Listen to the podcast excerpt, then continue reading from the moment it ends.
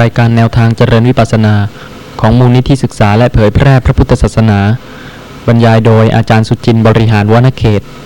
ตลับที่ 8 หน้าหนึ่งครั้งที่ 17 ต่อ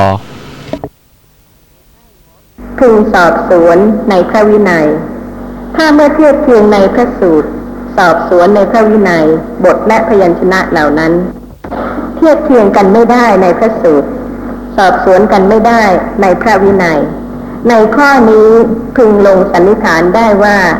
นี้ไม่ใช่คำของพระผู้มีพระภาคอรหันตสัมมาสัมพุทธเจ้าแน่แท้ภิกษุนี้รับมาผิดแล้ว เธอทั้งหลายพึงทิ้งคำนี้เสียทีเดียว และในทางตรงกันข้ามนะคะ ถ้าเทียบเทียงกันได้กับในพระสูตร แล้วก็สอบสวนกันได้กับในพระวินัย ในข้อนี้ก็พึงลงสันนิษฐานได้ว่า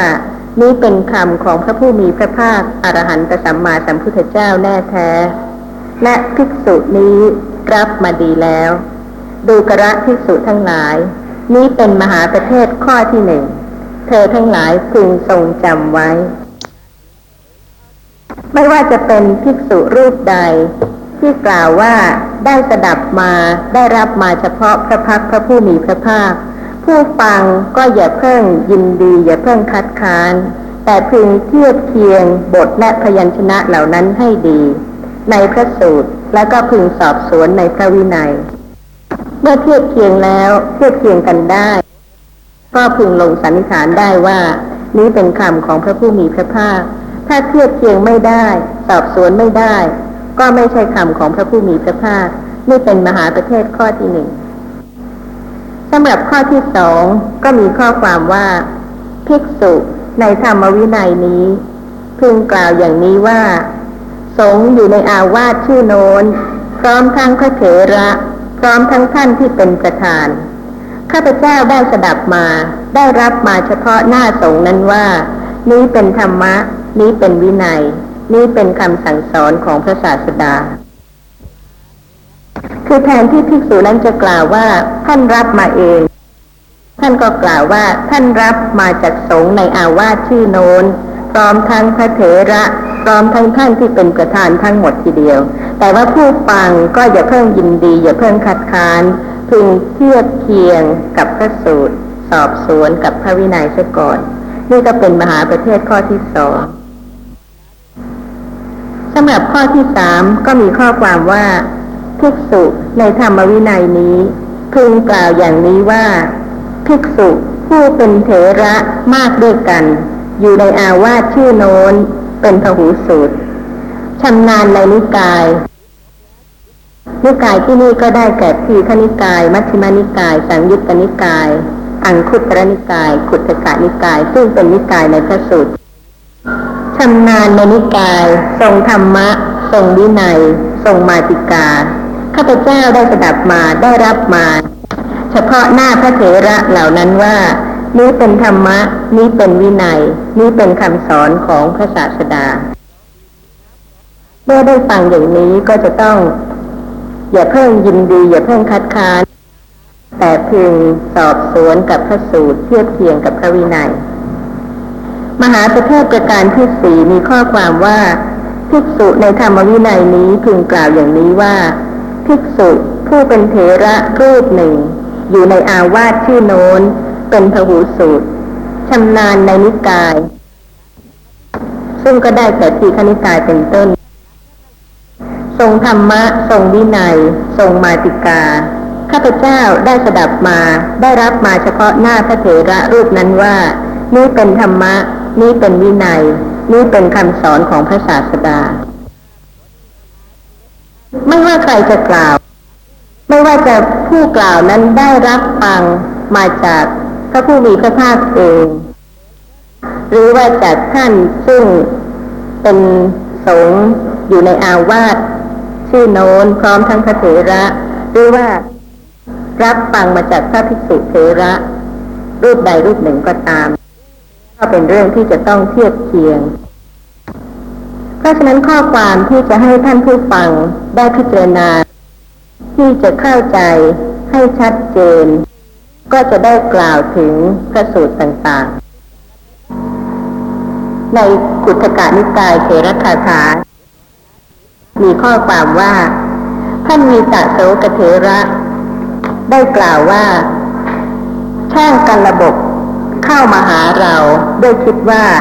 จะตัดผมของเรา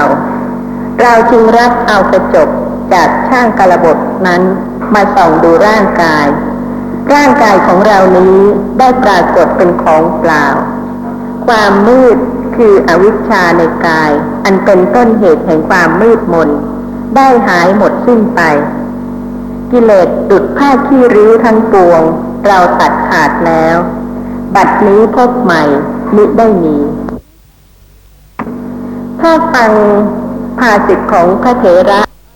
ก็จะเห็นว่าท่านเปรียบเทียบสิ่งที่น่ารังเกียจทำให้เราเนี่ยพลอยรังเกียจไปด้วย ชั่วครู่ชั่วยาม ถ้ายังไม่บรรลุมรรคผลเป็นลำดับขั้นอย่างกิเลสทั้งหลาย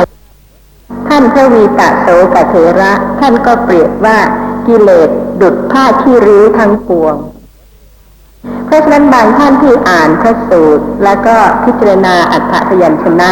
ก็จะเห็นคล้อยตามไปได้ชั่วครู่ชั่วยาม แต่ว่าเมื่อยังมีกิเลสอยู่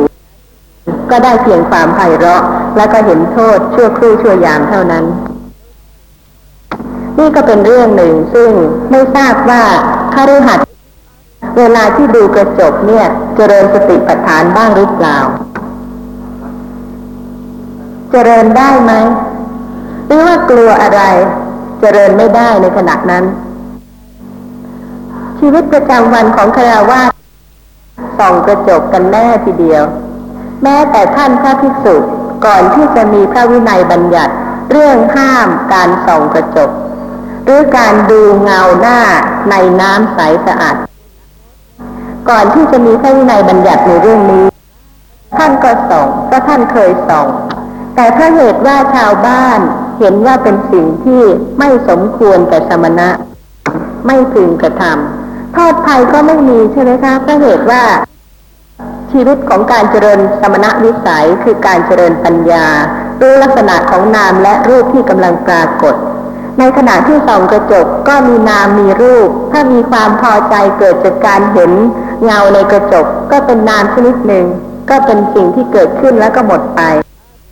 ก็เป็นเรื่องที่ไม่ต้องหวั่นเกรง หรือไม่ต้องหวั่นกลัวว่าขณะนั้นจะเจริญสติปัฏฐานไม่ได้ เพราะฉะนั้นจึงใช่ที่จะเรียนถามว่า เวลาที่ส่องกระจก เคยเจริญสติบ้างไหมหรือว่าไม่กล้าเจริญสติ สติไม่เกิด เพราะว่าในขณะที่ส่องกระจกไม่เคยระลึกได้ในขณะนั้น เพราะว่าสติยังไม่มีกำลัง เวลาที่ส่องกระจก ว้าวุ่นใช่ไหมคะพอส่องแล้วเอ๊ะนี่นามอะไรนี่รูปอะไร รูปอยู่ที่ไหนนามอยู่ที่ไหน จะรู้นามอะไรรูปอะไรในขณะไหนถ้าถ้ายังหวั่นไหวสติไม่เกิดปัญญาไม่เกิด ความไม่รู้ก็เพิ่มไปทุกๆขณะ ไม่มีทางที่จะละคลายให้หมดไปได้ อันนี้ก็เป็นเรื่องที่ยกตัวอย่างมาให้เห็น ว่าท่านพระเถระท่านสามารถจะบรรลุธรรมะ ในขณะที่ช่างกระบบเข้าไปเพื่อจะตัดผมของท่านสำหรับเรื่องของพระภิกษุ ท่านก็อาจจะเห็นว่าชีวิตของท่านพระภิกษุนั้นท่านก็ขัดเกลามีเวลามากในการเจริญกุศล เพราะฉะนั้นท่านก็บรรลุธรรมะกันได้ ไม่ว่าจะในขณะที่ท่านทำกิจใด เพราะฉะนั้นก็จะขอยกตัวอย่างของอุบาสกอุบาสิกาบ้าง อย่างพระนางสามาวดีกับหญิงบริวาร บรรลุธรรมะที่ไหน ในป่าหรือเปล่าคะ ไม่ใช่ ในพระราชวัง สถานที่เข้ามาเกี่ยวข้องหรือว่าอินทรีย์ที่ท่านได้เจริญกันมาแล้ว แล้วก็พระนางสามาวดีกับหญิงบริวาร ก็ไม่ได้ออกไปไหน ก็ยังคงอยู่ในพระราชสถานอยู่ในพระราชวัง ไฟไหม้ตำหนักที่อยู่ แล้วก็พระนางสามาวดีก็สิ้นพระชน พร้อมกับหญิงบริวารนนั้น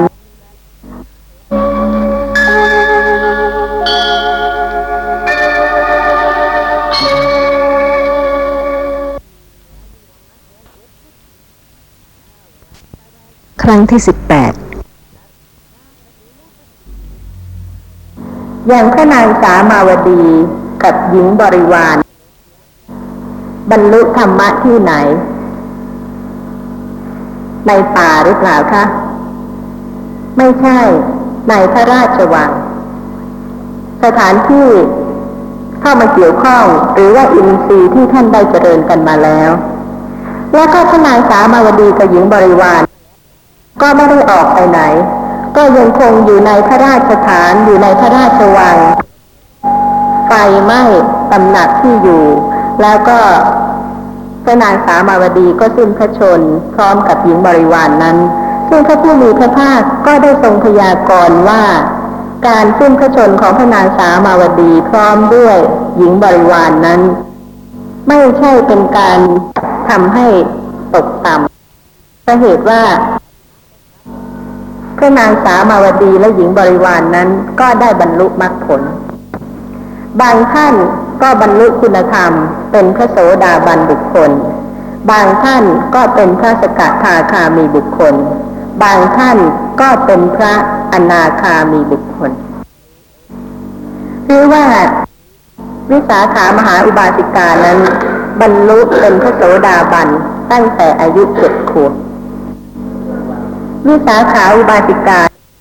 เป็นบุตรของสุมาณะเทวีกับธนัญชัยเศรษฐีธนัญชัยเศรษฐีนี่ก็เป็นบุตรของเมนตกะเศรษฐีในพัทยานิครแคว้นอังคะเมื่อวิสาขาอุบาสิกา มีอายุได้เจ็ดขวบพระผู้มีพระภาคก็ทรงเห็นอุปนิสัยของผู้ที่จะบรรลุมรรคผลในพัทยานคร พระองค์ก็เสด็จไปนครนั้นพร้อมด้วยทิกษุสงฆ์เมื่อเสด็จไปถึงเมนดกะเศรษฐีทราบก็ได้ให้เด็กหญิงวิสาขาซึ่งเป็นหลาน ไปต้อนรับพระผู้มีพระภาค พร้อมด้วยเด็กหญิงบริวารห้าร้อยคน วิสาขาก็ได้ขึ้นยานคือรถ ไปเท่าที่จะไปได้ แล้วก็ลงจากรถ เมื่อสุดหนทางของรถแล้ว ก็เดินตรงไปเฝ้าพระผู้มีพระภาค ถวายบังคมและยืนณส่วนข้างหนึ่ง ก็ผู้มีพระภาคทรงแสดงธรรมะ วิสาขาบรรลุธรรมะ เป็นพระโสดาบัน นี่ก็เป็นเรื่องของอินทรีย์ไม่ใช่ว่าเป็นเรื่องของสถานที่ หรือว่าถ้าจะ สงสัยว่าไม่ใช่พระนางสามาวดี ไม่ใช่วิสาขามหาอุบาสิกาจะมีตัวอย่างอื่นไหม ก็ในขุทกะนิกายวิมานวัตถุจิตตระดาวัดที่สองทาสีวิมาน ซึ่งเทพธิดา บนชั้นดาวดึงนั้นได้กล่าวถึงอดีตกรรม เมื่อครั้งเป็นทาสีหญิงรับใช้เวลาที่เป็นมนุษย์ เป็นอุบาสิกาของพระผู้มีพระภาค รักษาศีลมนสิการในกรรมฐานอยู่ 16 ปี กรรมฐานคือโพธิปัจจยธรรม 37 ประการ ได้สำเร็จแก่นาง ด้วยอนุภาพแห่งการมนสิการนั้นเพราะนางมีมนสิการมั่นอยู่ในจิตว่า แม้ถึงร่างกายนี้จะแตกทำลายไปก็ตามที การที่จะหยุดความเพียรในการเจริญกรรมฐานนั้นไม่มี นี่เป็นครั้งอดีต เป็นทาสี แล้วก็เจริญกรรมฐานอยู่16ปี ท่านที่เพิ่งเริ่มเจริญสติปัฏฐาน จะเทียบกันได้ไหมคะ อยากจะบรรลุมรรคผลเร็ว แต่ปรากฏว่าไม่รู้ลักษณะของนามและรูปที่กำลังปรากฏ ทางตาทางหูทางจมูกทางลิ้นทางกายทางใจ ในขณะนี้ เพราะฉะนั้นก็ละไม่ได้ บรรลุไม่ได้และท่านที่เจริญกรรมฐานเนี่ยค่ะ ด้วยความเพียรที่มีมณสิการมั่นอยู่ในจิตว่า แม้ถึงร่างกายนี้จะแตกทำลายไปก็ตามที การที่จะหยุดความเพียรในการเจริญกรรมฐานนั้นไม่มี ยังต้องใช้เวลาถึง 16 ปี แต่ไม่ใช่ว่าไร้ประโยชน์ ขณะนี้ถ้ามีสติรู้ลักษณะของนามหรือรูปที่กำลังปรากฏ แล้วแต่ว่าสติจะรู้ที่นามหรือที่รูปทางตาหรือทางหูทางจมูกทางลิ้นทางกายทางใจ ทีละเล็กทีละน้อย เป็นเดือนเป็นปี ความภาคเพียรเนี่ยค่ะ ถึงแม้ว่าร่างกายนี้จะแตกทำลายไปก็ตามที ก็หมายความว่าไม่ว่าจะนั่งนอนยืนเดิน จะปวดจะเมื่อย จะเจ็บจะไข้จะปวดศีรษะบ้างปวดท้องบ้างปวดฟันบ้าง สติก็สามารถที่จะเกิดขึ้นพิจารณารู้ลักษณะของนามและรูปในขณะนั้นสำหรับเรื่องของ อุบาสิกา ก็ได้ยกตัวอย่างหลายตัวอย่างแล้ว เพราะฉะนั้นก็จะได้ยกตัวอย่างของอุบาสกเพื่อให้ท่านเห็นว่าผู้ที่ได้ถึงพร้อมด้วยอินทรีย์นั้น ไม่ว่าจะเป็นขณะไหนสถานที่ใด ก็สามารถที่จะบรรลุมรรคผลได้ ในสังยุตตนิกายมหาวารวักสรการนิสุดที่หนึ่งที่สอง ครั้งนั้นพระผู้มีพระภาคประทับณพระนครกบิลพัทเจ้าสัตยะ พระนามวสรการนิสิ้นพระชน พระผู้มีพระภาคทรงพยากรณ์ท่านว่าเป็นพระโสดาบัน พวกเจ้าสัตยะมากด้วยกัน ก็มาร่วมประชุมพร้อมกัน แล้วก็ยกโทษขึ้นติเตียน ว่าน่าอัศจรรย์หนอท่านผู้เจริญ ไม่เคยมีมาแล้วหนอ ท่านผู้เจริญ บัดนี้ในที่นี้ ใครเล่าจักไม่เป็นพระโสดาบัน เพราะเจ้าสารการนิสักยะสิ้นพระชนแล้ว พระผู้มีพระภาคทรงพยากรณ์ท่านว่าเป็นพระโสดาบัน เจ้าสารการนิสักยะถึงความเป็นผู้ทุรพลด้วยสิกขาเสวยน้ำจันทร์พระเจ้ามหานามสักยราช ก็ได้ไปเฝ้าพระผู้มีพระภาคแล้วก็กราบทูลให้ทรงทราบ พระผู้มีพระภาคก็ได้ตรัสถึงคุณธรรมของพระอริยะ และอินทรีห้า แล้วก็ได้ตรัสว่าดูกระมหาบพิตถ้าแม้ต้นไม้ใหญ่เหล่านี้ พึงรู้ทั่วถึงสุภาษิตทุกภาษิตไซพระผู้มีพระภาค ก็จะพึงพยากรณ์ต้นไม้ใหญ่เหล่านี้ว่า เป็นพระโสดาบัน จะตรัสรู้ในเบื้องหน้า จะป่วยกล่าวไปใหญ่ถึงเจ้าสรการนิสากยะ เจ้าสรการนิสากยะ สมาทานสิกขาในเวลาจะสิ้นพระชน ถ้าไม่มีพระผู้มีพระภาคอย่าว่าแต่เจ้าสากยะทั้งหลายจะเข้าใจผิด เราสมัยนี้จะเข้าใจผิดไหมคะ แต่ว่าเจ้าสารการนี้ก็เสวยน้ำจันเป็นผู้มีสิกขาธุรพลแต่ว่าอินทรีย์ที่แก่กล้านั้นเจ้าสารการนี้ก็เป็นพระโสดาบัน ในเวลาจะสิ้นพระชน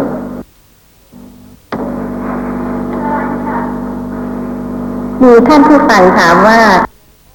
อยากให้อาจารย์เจริญสติให้ดู สติเป็นนามธรรม เป็นสภาพที่รู้ที่ลักษณะของสิ่งที่กำลังปรากฏ โดยที่คนอื่นไม่สามารถจะรู้ได้เลย ไม่ใช่ว่าการเจริญสติปัฏฐานนั้น เจริญให้ดูได้ เจริญให้คนอื่นดูไม่ได้เลยค่ะ เหมือนความคิดนึกเวลานี้ของทุกท่าน จะให้คนอื่นรู้ความคิดของแต่ละคนในขณะนี้ไม่ได้เลยเพราะเหตุว่าความคิดนึกก็เป็นนามธรรม เพราะฉะนั้นสติ ก็เป็นนามธรรม แต่ว่าในขณะที่สติเกิดขึ้นนั้น ผู้ที่มีสติรู้เอง ว่าในขณะนั้นรู้ลักษณะของอารมณ์อะไรที่กำลังปรากฏ เพราะฉะนั้นผู้ที่เจริญสติ เจริญสติได้ตามปกติ ไม่มีสิ่งหนึ่งสิ่งใดซึ่งเป็นความผิดปกติเลยไม่ว่าจะนั่งนอนยืนเดินเคลื่อนไหวเหยียดคูพูดนิ่งคิดอยู่ที่หนึ่งที่ใด ท่านพระสารีบุตร ในขณะที่ท่านกำลังถวายอยู่งานพัดพระผู้มีพระภาค ในขณะที่พระผู้มีพระภาค ทรงแสดงธรรมะกับทีคณะขาปริพาชกที่ข้ามสุกระขาตานั่นท่านพระสารีบุตรนั้น บรรลุพระอรหันต์ในขณะที่กำลังพัด ไม่มีการผิดปกติเลย จะผิดปกติได้ยังไง ในชั่วขณะจิตไม่กี่ขณะ ที่บรรลุมรรคผล บางท่านก็อาจจะเคยพัด ลองกลับทวนไปคิดถึงความรู้สึกในขณะนั้นสิคะว่า ที่กำลังพัดเนี่ยค่ะ คิดอะไรบ้างหรือเปล่า พัดไปคิดไปได้ไหมคะเมื่อพัดไปคิดไปได้กำลังพัดแทนที่จะคิดสติก็เกิด แทนที่จะคิดตรึกไปในกามวิตกพยาปาทาวิตก วิหิงสาวิตก สติที่เจริญอยู่เนืองเนืองเจริญอยู่บ่อยๆ พิจารณารู้ลักษณะของนามและรูป ทางตาบ้างทางหูบ้างจมูกลิ้นกายใจ โดยที่คนอื่นก็ไม่สามารถที่จะรู้ได้ สังเกตได้เพราะเหตุว่าเป็นอากับกิริยาตามปกติทุกอย่าง ไม่ใช่ฝืนหรือว่าไม่ใช่บังคับ แต่ไม่ว่าสิ่งใดเกิดขึ้นเพราะเหตุปัจจัย สติก็รู้ลักษณะของสิ่งที่ปรากฏเพราะเหตุปัจจัยนั้น เพราะฉะนั้นเวลาที่ท่านผู้หนึ่งผู้ใดจะเจริญสติปัฏฐาน ขณะที่กำลังรับประทานอาหาร การรับประทานก็เป็นปกติ ขณะที่กำลังพูด การพูดก็เป็นปกติ ขณะที่กำลังทำกิจการงานชนิดหนึ่งชนิดใดก็เป็นปกติ นี่จึงจะเป็นการเจริญสติ ไม่ใช่การบังคับสติ ทุกคนที่เจริญสติปัฏฐาน ไม่ต้องตามอย่างใคร ไม่ใช่ว่าคนหนึ่งทำยังไงยังไง อีกคนหนึ่งก็ทำตามตามกันไป โดยที่ไม่พิจารณาเหตุผล โดยที่ไม่รู้เหตุผลว่าทำอย่างนั้นเพราะอะไร ก็เป็นการฝืนอัธยาศัย ไม่ใช่เป็นการที่ว่ากำลังเห็นอะไรกำลังได้ยินอะไร อีกคนหนึ่งอาจจะไม่ได้ยิน แต่ว่าคนที่ได้ยินเนี่ยค่ะใส่ใจพิจารณารู้สภาพของเสียงก็ได้ รู้สภาพของได้ยินก็ได้ ไม่ใช่ว่าจะต้องตามคนอื่น แล้วแต่ว่าแต่ละคนนั้นมีโลภะเกิดหรือมีโทสะเกิดหรือมีเมตตาเกิด เจริญสติในชีวิตประจำวัน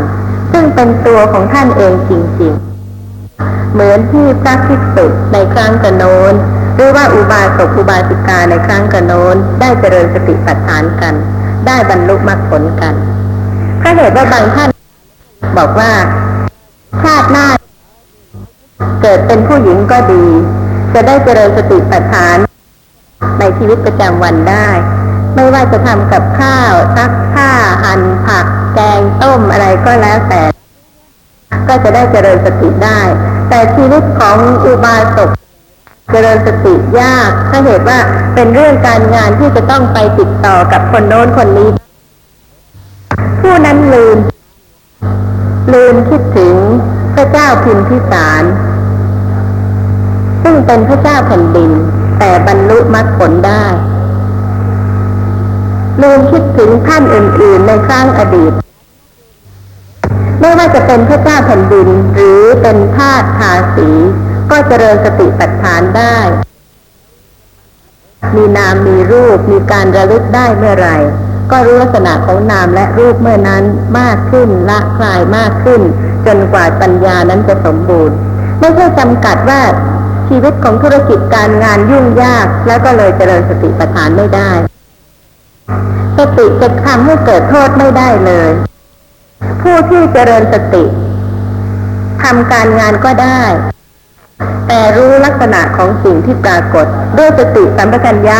ปกติสมบูรณ์ทุกประการ นี่เป็นความรวดเร็วของจิตนี่เป็นชีวิตปกติธรรมดาซึ่งไม่เป็นการผิดปกติเลย ในชีวิตจริง ๆของแต่ละคน ที่เกิดขึ้นเพราะเหตุปัจจัยสำหรับสำนักของพระผู้มีพระภาค ก็คงจะไม่มีท่านผู้ใดสงสัย ว่าบรรพชิตทั้งหลายพระภิกษุทั้งหลายนั้น ท่านเจริญสติปัฏฐานกัน ตามปกติในชีวิตประจำวัน ตามพระวินัยบัญญัติ ถ้าท่านผู้ใดสงสัยว่า พระภิกษุในครั้งกระโน้น ท่านเจริญสติปัฏฐานกันยังไงทำกิจการงานได้ไหมบินทบาทได้ไหมไปรับนิมนต์ในที่ต่างๆได้ไหมก็ขอให้ดูในพระวินัย ซึ่งแสดงให้เห็นถึงการเจริญสติปัฏฐานในครั้งอดีต อยังพระวิหารเชตวัน แม้แต่เทวดาก็สรรเสริญนี่คือสำนักของพระผู้มีพระภาคในครั้งโน้น ไม่มีการผิดปกติ แต่ว่าเป็นปกติของเพศบรรพชิต แม้แต่เทวดาก็ยังมากราบทูลสรรเสริญ ในสังยุตตนิกายสคาทวัคเจตวนสูตรที่แปด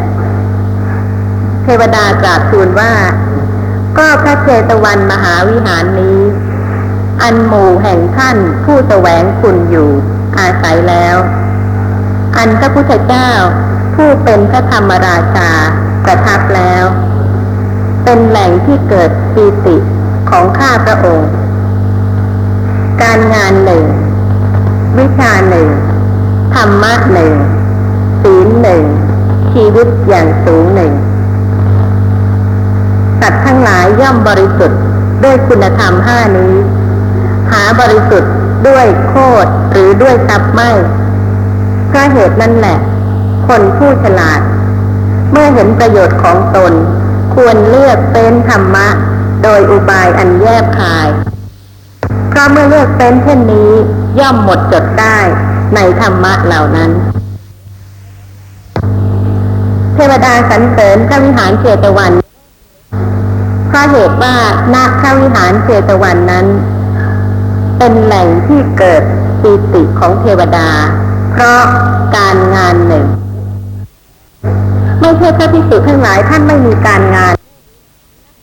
การเย็บจีวรมีไหม การทำกิจทุกทุกๆอย่างในพระวินัยมีไหม มี แต่ว่าเป็นการงานที่น่าสรรเสริญ เป็นการเลี้ยงชีวิตชอบ เป็นการแสวงหาปัจจัยโดยชอบ ไม่ว่าจะเป็นเรื่องที่อยู่ที่อาศัย เรื่องจีวร เรื่องอาหารบิณฑบาตต่างๆ แต่ว่าข้อสุดท้าย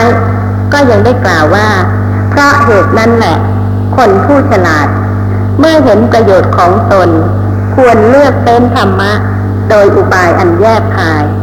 เพราะเมื่อเลือกเป็นเช่นนี้ย่อมหมดจดได้ในธรรมะเหล่านั้น ไม่ใช่อยู่ดีๆ ก็ให้ฟังฟังฟังแล้วก็เชื่อนะคะ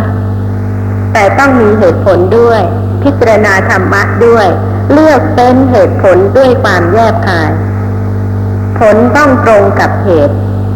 ไม่ใช่ว่าผลต้องการอย่างนี้แล้วก็เจริญเหตุอีกอย่างหนึ่ง ถ้าเป็นอย่างนั้นแล้วไม่มีหนทางเลย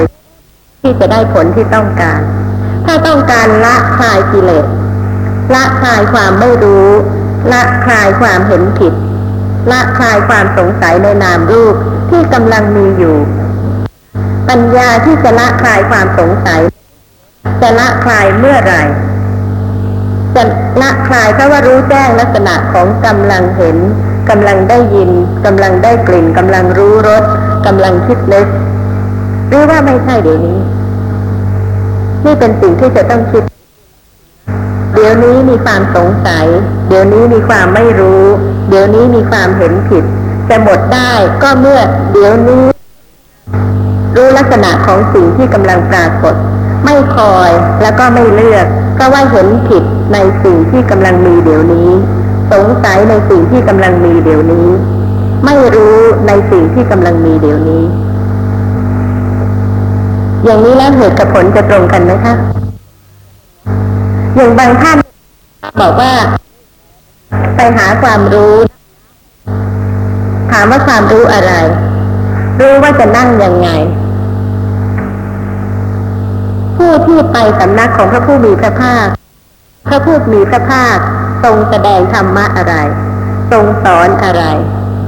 แม้ในเรื่องของการเจริญสติปัฏฐาน ต้องบอกให้นั่งไหมคะ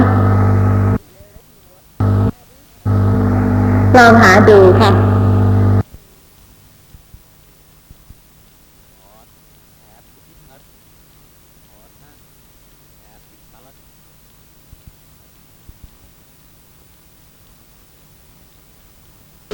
ครั้งที่ 18 ต่อ ถ้าเป็นอุบาสกอุบาสิกาที่ได้สะสมเจริญอินทรีย์บารมีมาพระผู้มีพระภาคทรงแสดงอนุปุกขีกถา ให้เห็นอานิสงส์ของทานคือการขัดกล่าวกิเลส ความตรณีความติดข้อง แล้วก็ให้เห็นคุณของศีล ให้เห็นอานิสงส์ของทานศีลคือทรงแสดงเรื่องของสวรรค์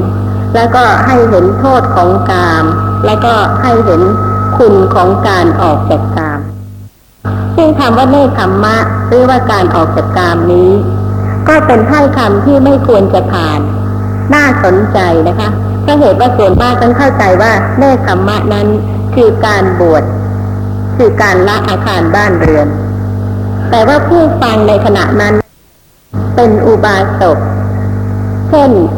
ยะสะกุลบุตรก็ได้ฟังอนุปุพิกถาอนาคาบินดิกะเศรษฐีก็ได้ฟังอนุปุพิกถา แต่ว่าท่านยะสะกุลบุตรนั้น ท่านสะสมบารมีที่จะบรรลุความเป็นพระอรหันต์ท่านอนาถาบินดิกะเศรษฐีไม่ได้สะสมที่จะบรรลุคุณธรรม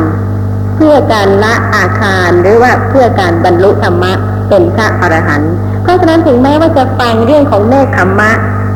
อนาถาบินดิกะเศรษฐี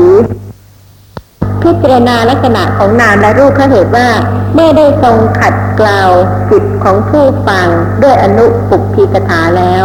ก็ทรงแสดงอริยสัจอริยสัจนี่ก็มีทุกสมุทัยนิโรธมรรคมรรคไม่ใช่ไม่มี สติปัฏฐานไม่ใช่ไม่มี มีเป็นการออกจากกามก็เหตุว่าไม่พัวพันเพลิดเพลินไป โดยอาศัยสติ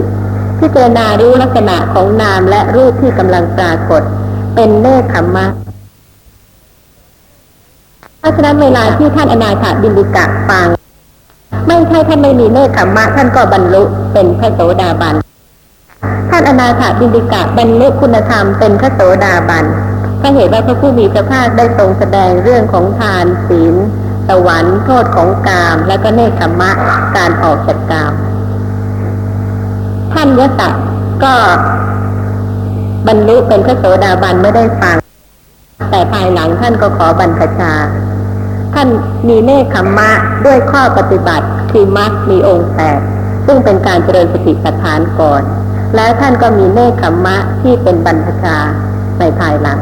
แต่ว่าท่านอนาถาบินดิกะเศรษฐีท่านได้ฟังเนคขมมะ เห็นโทษของกาม เห็นคุณของการที่จะไม่พัวพัน แล้วท่านก็ได้ฟังอริยสัจเจริญข้อปฏิบัติบรรลุมรรคผลในขณะนั้น แต่ท่านไม่ได้บรรพชา ท่านก็ยังคงเป็นคาราวาสอยู่ต่อไป นี่ก็ต้องเป็นวิสัยที่ต่างกันนะคะ แต่ให้เข้าใจความหมายของเนคขมมะด้วย มีข้อสงสัยอะไรบ้างไหมคะ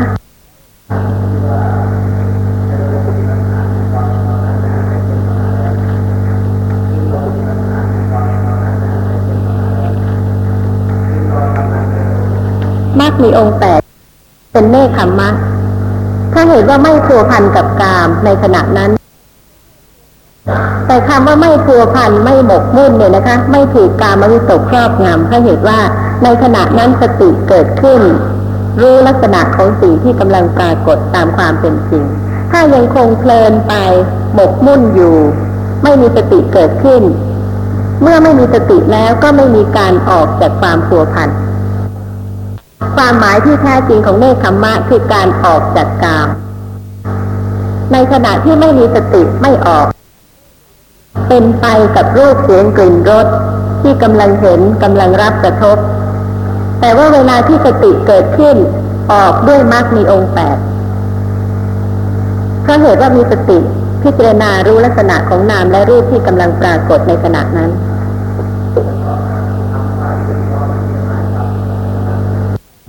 มายความว่าไม่ใช่มีแต่สติ มีการระลึกได้แต่ไม่รู้ว่าอะไรเป็นนามเป็นรูป นั่นไม่ใช่สติปัฏฐาน ค่ะเพราเหตุว่าสติปัฏฐานนั้นเป็นการเจริญปัญญา มีอะสัมโมหะสัมปชัญญะ คือการไม่หลงเข้าใจผิดในสิ่งที่กำลังปรากฏ ในลักษณะที่แท้จริงของสิ่งนั้นเพราะฉะนั้นการเจริญสติปัฏฐานเนี่ยค่ะ เป็นการเจริญปัญญา ไม่ใช่เจริญโดยไม่รู้อะไร ไม่ใช่มีแต่สติแล้วไม่รู้อะไร เวลานี้รูปารมณ์หรือสีที่กำลังเห็น ก็เกิดดับนับไม่ถ้วน นามที่เห็นขณะนี้ที่รู้สึกว่าติดต่อกัน ก็เกิดดับนับไม่ถ้วนแแต่ว่าผู้ที่ยังไม่มีความสมบูรณ์ของปัญญา ไม่รู้ความจริงข้อนี้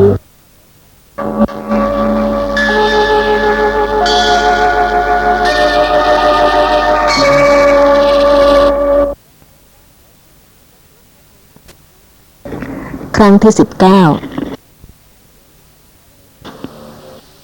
เวลานี้ดูปารมณ์หรือสีที่กำลังเห็น ก็เกิดดับนับไม่ถ้วน นามที่เห็นขณะนี้ที่รู้สึกว่าติดต่อกัน ก็เกิดดับนับไม่ถ้วน แต่ว่าผู้ที่ยังไม่มีความสมบูรณ์ของปัญญาไม่รู้ความจริงข้อนี้เพราะเหตุว่าความรู้ขั้นการฟังนั้นก็ละ ความไม่รู้ของการฟัง แต่ว่าที่จะให้ละคลายความยึดถือนามและรูปที่กำลังปรากฏนั้น ก็จะต้องเป็นปัญญาที่รู้ลักษณะของนามและรูปที่กำลังปรากฏในขณะนี้จริงๆ เพราะฉะนั้นถ้าท่านรู้โลกในวินัยของพระอริยะ ก็ไม่มีอวิชชาที่จะปิดบัง ที่จะกั้น ไม่ให้สัมมาวายามะ ความเพียรที่จะรู้ลักษณะของสิ่งที่กำลังปรากฏในขณะนั้นเกิดขึ้นได้เลย อย่างบางท่านชีวิตประจำวันทุกๆวันนี้ก็อาจจะรู้สึกว่าคงจะมีลักษณะที่ต่างกับ ชีวิตประจำวันในครั้งพุทธกาลเพราะเหตุว่าโลกก็เปลี่ยนไป สถานที่ต่างๆ ก็เปลี่ยนไป เครื่องใช้อะไรต่างๆ ก็อาจจะเปลี่ยนรูปร่างลักษณะไป แต่ถึงแม้ว่าโลกจะเปลี่ยนไปมากมายสักเท่าไหร่ก็ตาม โลกในวินัยของพระอริยเจ้านั้นไม่เปลี่ยนก็เหตุว่าจะต้องมีเพียงหกโลก หรือว่าหกทางเท่านั้น อย่างเวลาที่กำลังโทรศัพท์ ขอยกตัวอย่างสักนิดหนึ่งเพื่อว่าบางท่านก็อาจจะคิดว่า ไม่น่าที่จะเจริญสติปัฏฐานได้ หรือว่าสิ่งเหล่านี้คงจะไม่มีในครั้งพุทธกาล ที่พระสัมมาสัมพุทธเจ้ายังไม่ปรินิพาน แต่ว่ามีอะไรบ้างที่เป็นของใหม่ จากทางตาทางหู ทางจมูกทางลิ้นทางกายทางใจ ถ้ากำลังจับโทรศัพท์ แล้วมีสติคำว่ามีสติคือระลึกได้รู้ลักษณะของสิ่งที่กำลังปรากฏ จะเป็นลักษณะหนึ่งลักษณะใด ทางตาทางหูก็ได้ หรือว่าทางกายก็ได้ ราะเหตุว่าถ้าจับโทรศัพท์ ก็รู้สึกว่าแข็ง เวลานี้มีแข็ง จับอะไรก็แข็งทั้งนั้น ลองจับดูก็ได้ ที่กำลังนั่งนั่นก็แข็ง ไม่ใช่ไม่แข็ง แล้วต่างยังไงกับโทรศัพท์ ก็เป็นแต่เพียงความแข็งเท่านั้นเองแต่ว่าความแข็งนั้นท่านอาจจะคิดว่ากระทบที่มือนะคะ แล้วก็โลกใช้คำสมมุติบัญญัติว่าโทรศัพท์ แต่ว่าโลกในวินัยของพระอริยเจ้านั้น ทางกาย ไม่ว่าจะเย็นหรือร้อนหรือว่าอ่อนหรือแข็ง ก็เป็นสิ่งที่ปรากฏให้รู้ได้ แล้วก็ดับไม่มีสิ่งหนึ่งสิ่งใด ซึ่งท่านสามารถจะยึดถือว่าเป็นตัวตนได้เลย สักอย่างเดียว แต่เพราะความไม่รู้ เพราะฉะนั้นก็เอามาเชื่อมโยง เป็นวัตถุสิ่งต่างๆ แต่ว่าโลกในวินัยของพระอริยเจ้านั้น ท่านไม่มีความต่างกันเลย กระทบโทรศัพท์ กระทบเก้าอี้ กระทบอะไรก็แข็งเท่านั้นเอง และถ้ามีการพูด ไม่ว่าจะพูดธรรมะ ในพระวิหารเชตวัน ในอดีตหลายพันปีมาแล้วก็ตาม หรือว่ามีการพูดในขณะที่กำลังจับโทรศัพท์ ก็รู้ที่ลักษณะหนึ่ง ลักษณะใดที่กำลังปรากฏ ตรงโน้นบ้าง ตรงนี้บ้าง โดยที่ว่าไม่จำเป็นจะต้องจงใจจำกัดปัญญาให้รู้เฉพาะตรงนี้หรือตรงนั้น นั่นเป็นการจำกัดปัญญา และโดยลักษณะนั้นปัญญาจะเจริญขึ้นไม่ได้เลย เพราะฉะนั้นผู้เจริญสติ ไม่ต้องกลัวว่าขณะนี้เจริญสติปัฏฐานไม่ได้ ขณะนั้นเจริญสติปัฏฐานไม่ได้ ไม่ว่ากำลังทำอะไรอยู่ระลึกได้ รู้ลักษณะของสิ่งที่กำลังปรากฏสำหรับในพระสูตร ก็มีมากทีเดียว ที่แสดงให้เห็นว่า การเจริญสติปัฏฐานนั้นเป็นการเจริญสติ รู้ลักษณะของชีวิตจริง ๆ ไม่ว่าจะเป็นเพศใด ถ้าเป็นเพศภิกษุพระภิกษุท่านก็มีชีวิตจริง ๆ ที่ดำเนินไปทุกๆวัน ตามพระวินัยบัญญัติ เพราะฉะนั้นคาราวาสที่เจริญสติปัฏฐานก็เหมือนกัน ที่จะต้องพิจารณานามและรูปที่เป็นชีวิตจริง ๆ ที่ดำเนินไปในทุกๆวัน ไม่สับสนกัน แล้วก็ถ้าท่านศึกษาในพระวินัย ท่านก็จะเห็นจริง ๆว่าเป็นชีวิตปกติเพราะเหตุว่าในตอนแรกนั้นพระผู้มีพระภาคก็ยังไม่ได้ทรงบัญญัติสิกขาบท ข้อหนึ่งข้อใด เมื่อท่านเหล่านั้นมีศรัทธาที่จะประพฤติตาม พระองค์ก็ทรงแสดงข้อประพฤติปฏิบัติ ให้เจริญสติปัฏฐาน เพื่อจะให้รู้แจ้งธรรมะ แต่ว่าเมื่อมีศรัทธาบวชกันมากขึ้น แต่ละอัธยาศัยก็ต่างกัน เพราะฉะนั้นก็อาจจะมีการประพฤติทางกายทางวาจาสำหรับบางท่าน ซึ่งอาจจะไม่เป็นที่เลื่อมใสหรือว่าไม่อุปการะแก่การกำจัดอาสวะ ระผู้มีพระภาคก็ได้ทรงบัญญัติพระวินัย เพิ่มขึ้นเพื่อให้เหมาะสมกับสมณะเพศ แต่ข้อสำคัญที่ควรจะต้องพิจารณาก็คือว่า พระผู้มีพระภาคมิได้ทรงบังคับ ไม่ว่าพระภิกษุท่านจะไปที่ไหน ก็มิได้ทรงบังคับ ไม่ว่าพระภิกษุท่านจะสนทนาธรรมหรือว่าจะทำกิจประการหนึ่งประการใดในเรื่องของปัจจัยสี่ในเรื่องการดำเนินชีวิตไป พระผู้มีพระภาคก็มิได้ทรงบังคับ แต่ทรงบัญญัติสิ่งที่ควรสิ่งที่เหมาะสำหรับสมณะเพศสำหรับในวันนี้ก็จะได้กล่าวถึงในมัชฌิมานิกาย มัชฌิมปัญนาตภิกขุวักจุละราหุโลวาทสูตร เพื่อจะให้ท่านผู้ฟังได้พิจารณาเห็นว่าชีวิตของบรรพชิตนั้น ก็เป็นชีวิตปกติ ณพระวิหารเวลุวัน ในเขตพระนครราชครึกครั้งนั้นท่านพระราหุลอยู่ณปราสาทชื่อว่าอัมพลัตติกา พระผู้มีพระภาคได้ให้ท่านพระราหุลพิจารณาชำระ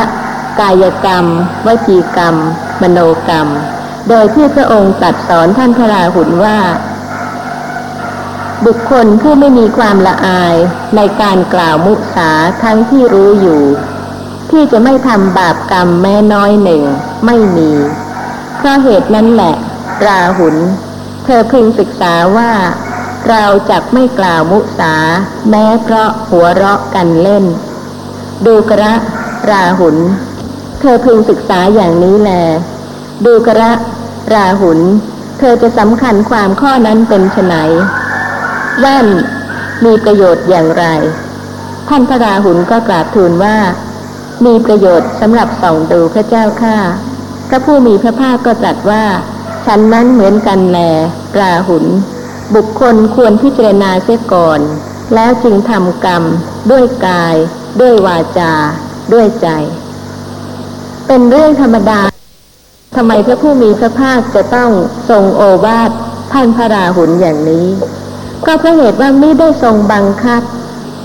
ไม่ได้ไม่ได้ทรงจำกัดว่าจะต้องเจริญสติปัฏฐานอยู่ในสถานที่นั้นสถานที่นี้ ไม่ว่าชีวิตปกติของท่านพระภิกษุแต่ละท่าน ท่านจะดำเนินชีวิตไปประจำวันยังไง ถ้าสิ่งนั้นไม่อุปการะแก่สติพระผู้มีพระภาคก็ทรงอนุเคราะห์ โดยการทรงแสดงธรรม เพื่อจะให้ผู้นั้นได้เจริญสติมากขึ้น ชีวิตของบรรพชิต ก็เป็นชีวิตที่มีศรัทธาที่จะประพฤติปฏิบัติตามพระวินัย แต่ว่าก็เป็นชีวิตจิตใจของปุถุชนนี่เอง เพราะฉะนั้นผู้ที่เป็นปุถุชนเนี่ยค่ะ ไม่ว่าจะเป็นคราวาสหรือว่าไม่ว่าจะเป็นบรรพชิต เคยรู้ตัวบ้างไหมคะ ว่ามีกิเลสเนี่ยมากน้อยสักเท่าไหร่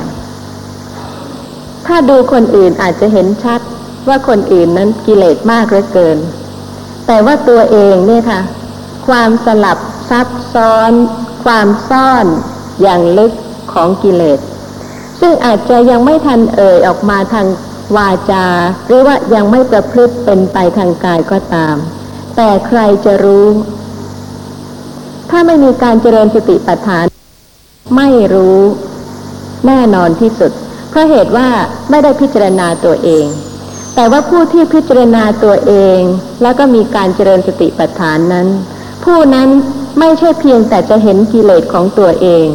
แต่ว่ายังรู้ว่าสภาพธรรมะนั้น ก็เป็นแต่เพียงนาม หรือรูปที่เกิดขึ้น เพราะเหตุปัจจัย ไม่ใช่ตัวตน เพราะฉะนั้นการเจริญสติปัฏฐานนั้น ไม่ใช่เพียงแต่ว่าจะให้รู้จักตัวเองเท่านั้น แต่ว่ายังทำให้รู้ลักษณะของสิ่งที่ปรากฏนั้นตามความเป็นจริงด้วย ไม่ใช่ชีวิตที่สร้างขึ้นแสร้งขึ้น แต่ว่าเป็นชีวิตธรรมดาของแต่ละคน ผู้เจริญสติ ที่จะต้องพิจารณานามและรูปละเอียดขึ้น มากขึ้น เพิ่มขึ้น แล้วก็ละคลายการที่จะยึดถือหรือว่าการที่จะเป็นไป กับนามและรูปที่เคยยึดถือว่าเป็นตัวตนนั้น ให้ลดน้อยลงด้วย เพราะฉะนั้นขอให้คิดว่าในพระไตรปิฎกก็เป็นชีวิตของบุคคลในครั้งอดีต ที่ก็ต้องเหมือนกับชีวิตของบุคคลในปัจจุบันนี้ กิเลสของบุคคลในครั้งโน้น ก็อาจจะมากทีเดียวนะคะ ถ้าอ่านดูในพระสูตรจะเห็นว่าไม่น้อยเลย แต่ว่าด้วยพระมหากรุณาหรือว่าด้วยความกรุณาของท่านพระเถระเหล่านั้น ท่านก็ยังแสดงชีวิตจริง ๆ ของท่านทั้งๆทที่มีกิเลสมากๆอย่างนี้ ให้เป็นตัวอย่าง เพื่อว่าคนในสมัยไหนก็เป็นคนที่มีกิเลสทั้งนั้น แต่ว่าคนที่มีกิเลสในครั้งโน้น สามารถที่จะละคลายกิเลสให้หมดสิ้นได้ ความหนาแน่นของกิเลสของคนในสมัยโน้นไม่ได้น้อยกว่าคนในสมัยนี้ แต่ว่าความสามารถหรือว่าอินทรีย์ของคนในสมัยโน้น ที่เจริญอินทรีย์มาแล้ว สามารถที่จะละความเห็นผิดความยึดมั่นนามรูปได้ ด้วยข้อปฏิบัติที่ถูกต้อง เพราะฉะนั้นก็เป็นประโยชน์สำหรับคนสมัยนี้ที่ว่า ถ้าคิดถึงว่าทุกคนก็มีกิเลส ถ้ายังเป็นปุถุชนแล้วก็กิเลสนั้นก็หนาแน่นมากทีเดียว การสะสมของกิเลส ก็วิจิต ต่างกันไป มากน้อยทางตาทางหู ทางจมูกทางลิ้นทางกาย ทางใจ เพราะฉะนั้นก็ไม่ควรที่จะละเลยโอกาส ที่จะพิจารณาสภาพของนามและรูปที่เป็นจริงๆ เกิดขึ้นจริงๆ กับตัวเอง เพื่อจะละความที่เคยยึดถือนามรูปเหล่านั้นว่าเป็นตัวตน ถ้าไม่ฉะนั้นแล้วก็อาจจะคิดท้อถอยว่า คนในสมัยนี้คงจะละกิเลสไม่ได้แล้ว คงจะละได้แต่เฉพาะคนในอดีตเพราะเหตุว่ามีพระผู้มีพระภาค แล้วก็ได้ฟังพระธรรมจากพระโอษฐ์บ้าง แต่ว่าคนในสมัยนี้กับคนในสมัยก่อน ก็มีตาเหมือนกัน มีโลกทางตาเหมือนกัน มีหูมีจมูก มีลิ้น มีกายมีใจ มีกิเลสเหมือนกัน เพราะฉะนั้นก็ไม่ควรที่จะคิดว่าสมัยนี้จะ หมดโอกาสหรือว่าสุดวิสัยที่จะเจริญสติที่จะละความเห็นผิดว่าเป็นตัวตนสำหรับเรื่องของกิเลสของแต่ละคน แต่ละคนก็ทราบคนอื่นไม่มีทางที่จะทราบได้เลย เพราะฉะนั้นก็จะขอกล่าวถึงแต่เฉพาะชีวิตของบุคคลที่ปรากฏในพระสูตร ในอังคุตรนิกายติกนิบาตกุสินาราสูตร ครั้งนั้นพระผู้มีพระภาคประทับนับไพรสนชื่อว่าหันลิหารณะ ใกล้พระนครกุสินารา พระผู้มีพระภาคตรัสเรียกภิกษุ แล้วรับสั่งว่า ภิกษุในธรรมวินัยนี้ เข้าไปอาศัยบ้านหรือนิคม แห่งใดแห่งหนึ่งอยู่ครหบดีหรือบุตรครหบดีเข้าไปหา แล้วนิมนต์เพื่อฉันอาหารในวันรุ่งขึ้น ภิกษุรับนิมนต์ รุ่งเช้าก็ไปฉันครหบดีก็ถวายอาหารที่มีรสปราณีตภิกษุก็คิดว่า ขอให้เขาถวายอาหารที่มีรสที่ปราณีตอย่างนี้ต่อไปเรื่อยๆ แล้วก็บริโภคอาหารนั้นด้วยความหมกมุ่น ผัวพัน ไม่แลเห็นโทษ ไม่มีปัญญาคิดสละออก ขณะบริโภคบิณฑบาตนั้น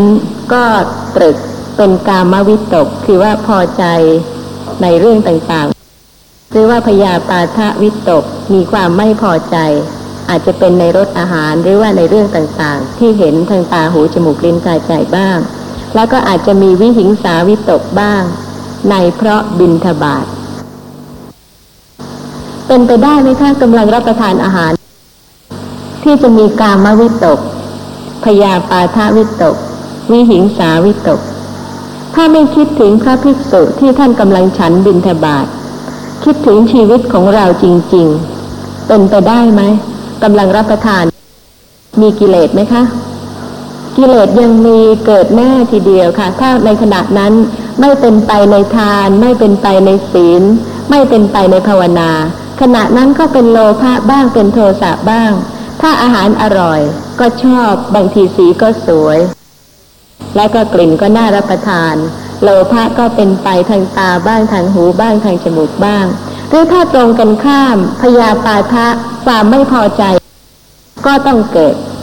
อาหารนี้ไม่อร่อยรสก็ไม่ดี จัดก็ไม่เป็น และถ้าสมมุติว่ามีมากวิหิงสาวิตกเนี่ยคิดไหมคะ ว่าจะว่าใครนะช่างทำไม่อร่อย หรือว่าทำไม่เป็น รสชาติก็ไม่กลมกล่อม ราะฉะนั้นความคิดที่จะเบียดเบียน ทางกายก็อาจจะมีบางคนก็อาจจะระงับไม่อยู่โกรธมาก อาจจะปาทิ้งไป หรือว่าทางวาจาวิหิงสาวิตก คิดที่จะเบียดเบียนด้วยคำพูดก็มีปุถุชนคราวาสรับประทานอาหารแล้วก็มีโลภะโทสะโมหะฉันใด ภิกษุที่เป็นปุถุชน จะต่างกันไหมคะ ยังเป็นปุถุชนอยู่ ไม่ต่างแน่นอน เพราะฉะนั้นถึงแม้ว่าจะเป็นเพศบรรพชิตพระผู้มีพระภาค ทรงบัญญัติพระวินัยแล้ว ก็ยังทรงอนุเคราะห์ด้วยการแสดงธรรม เพื่อขัดเกลาวเพื่อจะให้ได้เจริญกุศล สมกับที่มีศรัทธาที่จะบวชเพราะฉะนั้นในข้อความต่อไปนี้ก็มีว่าดูกระ ภิกษุทั้งหลาย บิณฑบาตที่ถวายแก่ภิกษุผู้เห็นปานดังนี้เรากล่าวว่าไม่มีผลมาก ข้อนั้นเพราะเหตุไร เพราะภิกษุเป็นผู้ประมาทอยู่ ส่วนภิกษุที่ไม่ได้คิดเช่นนั้น แม้ครหบดีจะถวายอาหารที่ปราณีตก็ไม่หมกมุ่น ไม่พัวพัน มีปัญญาคิดสลัดออก เมื่อบริโภคบิณฑบาตนั้น ก็ตรึกเป็นเนคขมมะวิตกบ้าง ตรึกเป็นอัพยาปาทะวิตกบ้าง ตรึกเป็นอวิหิงสาวิตกบ้าง ในเพราะบิณฑบาตนั้น ดูกระภิกษุทั้งหลาย บิณฑบาตที่ถวายแก่ภิกษุผู้เห็นปานดังนี้ เรากล่าวว่ามีผลมาก ข้อนั้นเพราะอะไร เพราะภิกษุเป็นผู้ไม่ประมาทอยู่ ที่ยกในพระสูตรนี้ก็เพื่อที่จะให้ท่านได้สังเกตคำว่าเนคขมมะอีกครั้งหนึ่งในข้อความตอนที่ว่า เมื่อบริโภคบินทบาทนั้น ก็ตรึกเป็นเนคขมมะวิตกบ้างตรึกเป็นอัพยาปาทะวิตกบ้างตรึกเป็นอวิหิงสาวิตกบ้าง เป็นบรรพชิตแล้วทำไมรูปหนึ่งขณะที่กำลังฉันบินทบาท ตรึกเป็นกามวิตก แต่อีกรูปหนึ่งตรึกเป็นเมฆขมมะวิตก ถ้าเมฆขมมะหมายความถึงการออกจากบ้านเรือน บวชเป็นบรรพชิต ท่านก็เป็นบรรพชิตแล้วเป็นเมฆขมมะแล้ว แต่ในที่นี้ทรงมุ่งหมายถึงอะไร ในขณะที่ฉันบินทบาทก็ตรึกเป็นเมฆขมมะวิตก ออกจากความพัวพันในรูปรสกลิ่น เสียง หรือว่าสัมผัสที่กำลังเกิดที่กำลังปรากฏ ไม่หมกมุ่น ไม่พัวพันเพราะเหตุว่าถ้าหมกมุ่นเพลิดเพลินไป หลงลืมสติ เพราะฉะนั้นถ้าขาดสติไม่เป็นเมฆขมมะวิตกเพราะเหตุว่าเป็นกามวิตกบ้างพยาปาทาวิตกบ้าง แต่ไม่ได้หมายความว่าให้บังคับ ว่าไม่ให้ไปฉันนิมนต์เวลาที่มีคนนิมนต์ไม่ให้ไปไม่ใช่อย่างนั้นนะคะ ไปเวลาที่มีผู้นิมนต์ก็ไป แล้วก็ฉันพระตาหารที่ปราณีตแต่ว่าขณะที่กำลังฉันนั้นเป็นเนคขมมะวิตก มีสติพิจารณารู้ลักษณะของนามและรูปที่ปรากฏในขณะนั้น ถ้าอาหารมีรสปราณีตความยินดีชอบใจเกิดขึ้น ถ้าหลงลืมสติ ขณะนั้นก็เป็นไปกับกามวิตก แต่ถ้าในขณะที่กำลังฉันพัตตาหารที่ปราณีตความยินดีพอใจเกิดขึ้น สติรู้ลักษณะของความยินดีพอใจนั้น ว่าเป็นนามธรรมที่เกิดขึ้นเพราะเหตุปัจจัยหรือว่าเวลาที่เห็นบ้างได้ยินบ้าง ก็พิจารณารู้นามและรูปที่กำลังปรากฏในขณะใด ขณะนั้นก็เป็นเนคขมมะวิตก คือไม่พัวพันในรูป รสกลิ่นเสียงโผฏฐัพพะในขณะนั้น เพราะฉะนั้นก็จะเห็นได้นะคะว่า ไม่ว่าจะเป็นบรรพชิต ไม่ว่าจะเป็นคราวาสจิตใจของปุถุชนแล้วก็เหมือนกันทั้งนั้น คือมีโลภะมีโทสะมีโมหะ ถึงแม้ว่าจะบวชแล้วเป็นบรรพชิตแล้ว ขณะที่กำลังฉันบิณฑบาตก็ยังจะต้องมีเนคขมมะวิตก คือการเจริญสติด้วย ไม่ใช่ว่าเนคขมมะนั้นหมายเฉพาะการออกจากเรือน บวชเป็นบรรพชิต แต่หมายความว่าขณะใดก็ตามที่มีการเห็น มีการได้ยิน มีการได้กลิ่น มีการรู้รสรู้โผฏฐัพพะ ถ้าเป็นเนคขมมะวิตกแล้ว สติต้องเกิดขึ้น พิจารณารู้ลักษณะของสิ่งที่กำลังปรากฏนั้น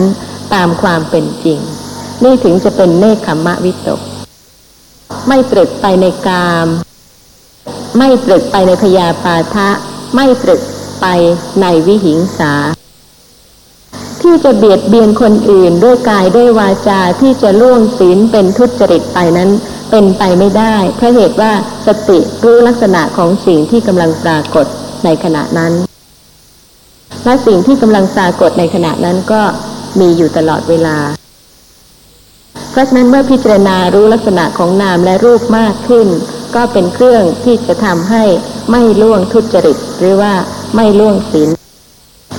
ซึ่งในอังคุตรนิกายทุกกนิบาตปฐมปัญนนาตก็มีข้อความว่า ดูกระภิกษุทั้งหลาย เราไม่สรรเสริญความปฏิบัติผิดของคนสองจำพวก คือคฤหัสหนึ่งบรรพชิตหนึ่งดูกระภิกษุทั้งหลายคฤหัสหรือบรรพชิตปฏิบัติผิดแล้ว ย่อมไม่ยังกุศลธรรมที่นำออกให้สำเร็จได้ เพราะเหตุแห่งการทำความปฏิบัติผิด ดูกระภิกษุทั้งหลาย เราสรรเสริญความปฏิบัติชอบของคนสองจำพวก คือคฤหัสหนึ่งบรรพชิตหนึ่งดูกระภิกษุทั้งหลายคฤหัสถ์หรือบรรพชิตปฏิบัติชอบแล้ว ย่อมยังกุศลธรรมที่นำออกให้สำเร็จได้ เพราะเหตุแห่งการทำความปฏิบัติชอบ นี่ก็เป็นตัวอย่างที่ยกมาให้เห็นว่า ถ้าท่านเป็นคราวาสแล้วก็ท่านก็มีการรับประทานอาหารอยู่ มีการเห็นมีการได้ยินควรที่จะเจริญสติปัฏฐาน ถ้าชีวิตของปุถุชน ไม่ยากไม่ลำบากในการที่จะเจริญสติปัฏฐานแล้ว ท่านพระเถระท่านก็คงจะไม่พาสิทธิ์คำที่แสดงให้เห็นว่าชีวิตเป็นของยากยังไง โดยเฉพาะชีวิตของผู้ที่จะเจริญปัญญา